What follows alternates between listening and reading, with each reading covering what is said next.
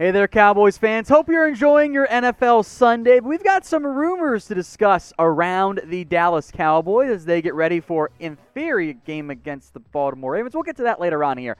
But we're going to dive in first up with Zack Martin. Is his season over for the Cowboys? I'm going to give it three stars. If I were in charge, I think I'd just IR him and call it a season here. He suffered a calf injury against Washington. He is expected to miss three to four weeks. And with that timing, I mean, he's probably going to go on IR. And then at that point, what are really the benefits for him returning later? You win a game that's meaningless. You are still technically alive in the postseason race. When we get to week 16, you bring him back and you probably still lose. Like, I'm looking at this remaining schedule. And regardless of what that Ravens this Ravens game ends up looking like, if even if RG3 is out there, I still think Baltimore wins that game.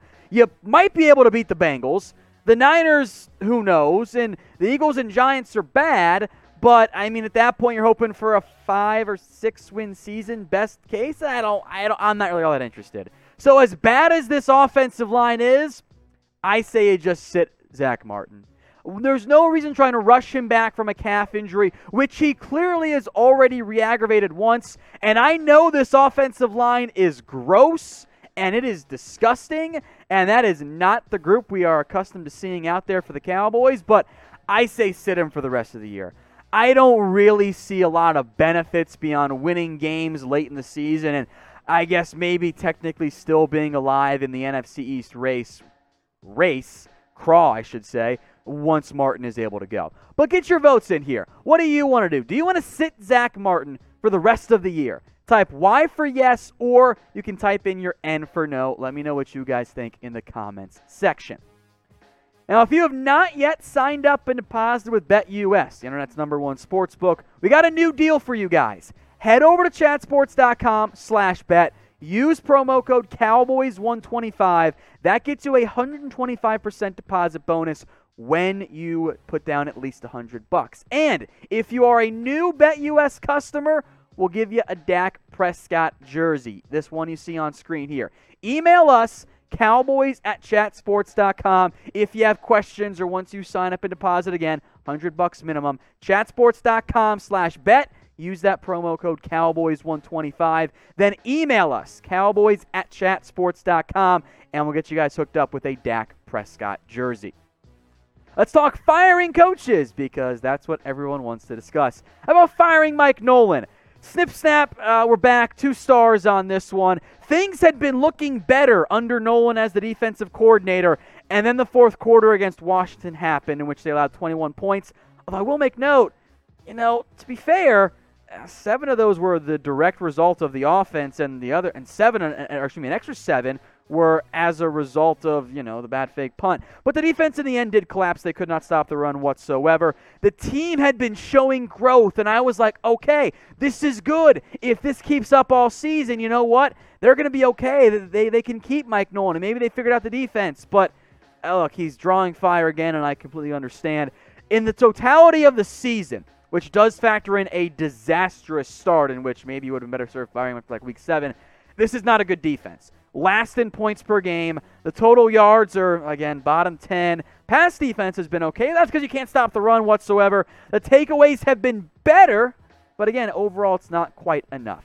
So I'm letting you guys make the decision here. This will be the pinned comment on today's video. You want to fire Mike Nolan? Type F for fire, type K for keep. If you get that ad break here on YouTube, scroll on down and get your votes in. Let's go to Matt Patricia. How about hiring him? You fire no one, you bring in Matt Patricia? Yeah, I don't like this idea very much. One star on this one. At some level, change is change, and that's cool at all. But when looking at Patricia, I am. He's not that good. He was fired after another blowout loss, and I, I bring this up because a lot of people DM and comment it on, my Twitter and on the YouTube channel as well. The Lions' biggest problem, though, was their defense, which is a problem when you were hired as head coach because your defense was good in New England.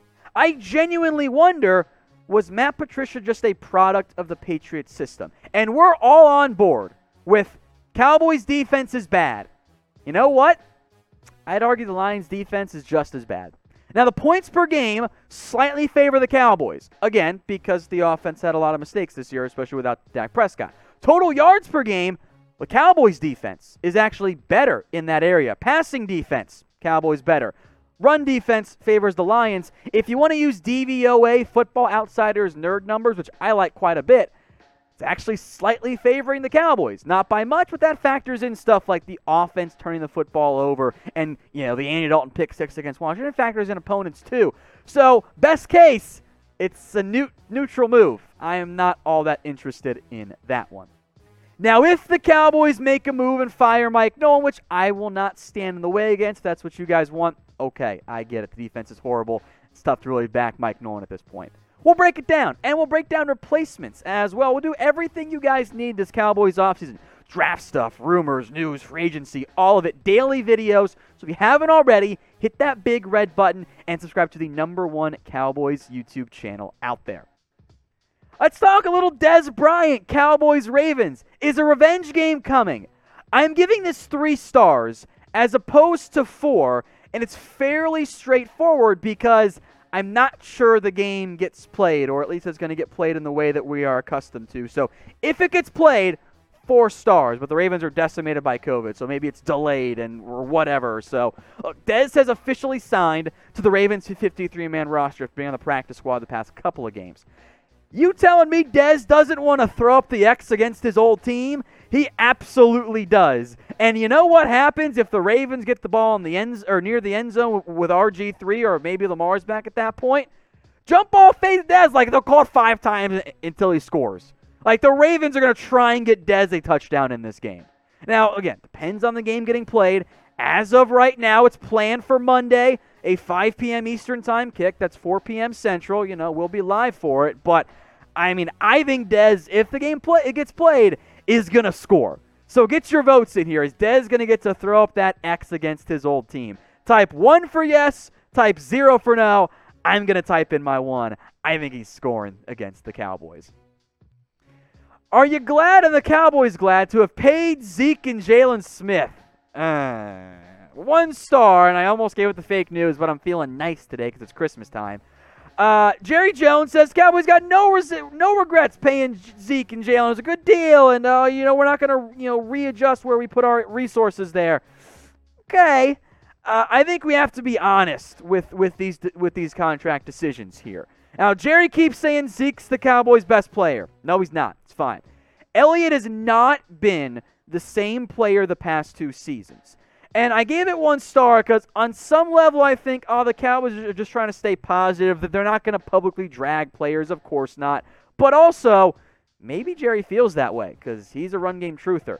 Look, Elliott, since he got paid, four, uh, 482 carries, 2,000 yards. He's averaging 4.3 yards per carry. Seven touchdowns is awesome. He also fumbled the ball nine times. Hasn't lost all of them, but he's fumbled it a lot. I, that's not good.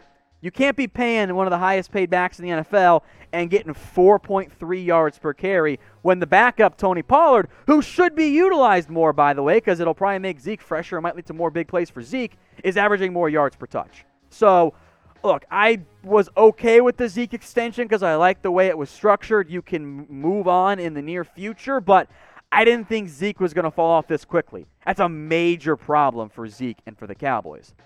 As for Jaylon Smith, He's regressed. I and look, I, the past two years, I know the tackle stats are high. That's cool, but whenever there's a big play in the passing game that doesn't involve a corner, if it's a safety or a linebacker, it always feels like it's Jaylon Smith, and the sacks have dropped as well. And there was the report of Albert from Albert Breer saying the Cowboys looking to move on here. And you also got to factor in the, the positional value. Running backs and linebackers, eh, it's not the most important players. As for Jaylon, look, I was wrong. I was wrong on the Jaylon Smith extension. When that deal got done, I was like, okay, cool. He had a great 2018. It was a below market contract, but Jaylon's not been the same guy since then. And there are times it just looks like he's laboring to, to move in the same capacity. And I don't know what happened. Maybe 2018 was just a mirage, but you're not getting the production you hoped for out of Jaylon Smith. And that is troubling because I still like Jaylon the person, but the player has not lived up to what we all were hoping to see out of him since he signed that contract. Now, let me know in the comments which you think is the worst contract, or the, the worst contract, I should say. S for Jaylon Smith, E for Ezekiel Elliott. I am very curious how you guys vote, so scroll on down, get your votes in. S for Zeke, or uh, S for Jaylon Smith, duh, Tom, or E for Ezekiel Elliott. Let's talk draft here briefly because we'll talk plenty about it in the coming days and weeks and months. Micah Parsons, a no-brainer pick. Eh, one star. I, I think you can make a real argument that talent-wise, Micah Parsons would be the best player on the board for the Cowboys wherever they end up picking in round one, factoring in the need at linebacker because you do need a linebacker. And again, he's one of the best defensive prospects, and he's great first to run, and he can blitz really freaking well. But the off ball linebacker value is not that high. And I have coverage concerns, and I can't blitz my off ball linebacker every single play. He's got to be in coverage sometimes. He didn't do a ton of that at Penn State. He just did some hook zones, and that's fine. But I don't know if I trust him against tight ends or backs in the flat and all of that. And I get it. Linebacker's a need because Leighton Vander Esch's neck's a major concern. And Jaylon Smith might not be with the team next year, and Sean Lee's a free agent. Want him as a coach, by the way.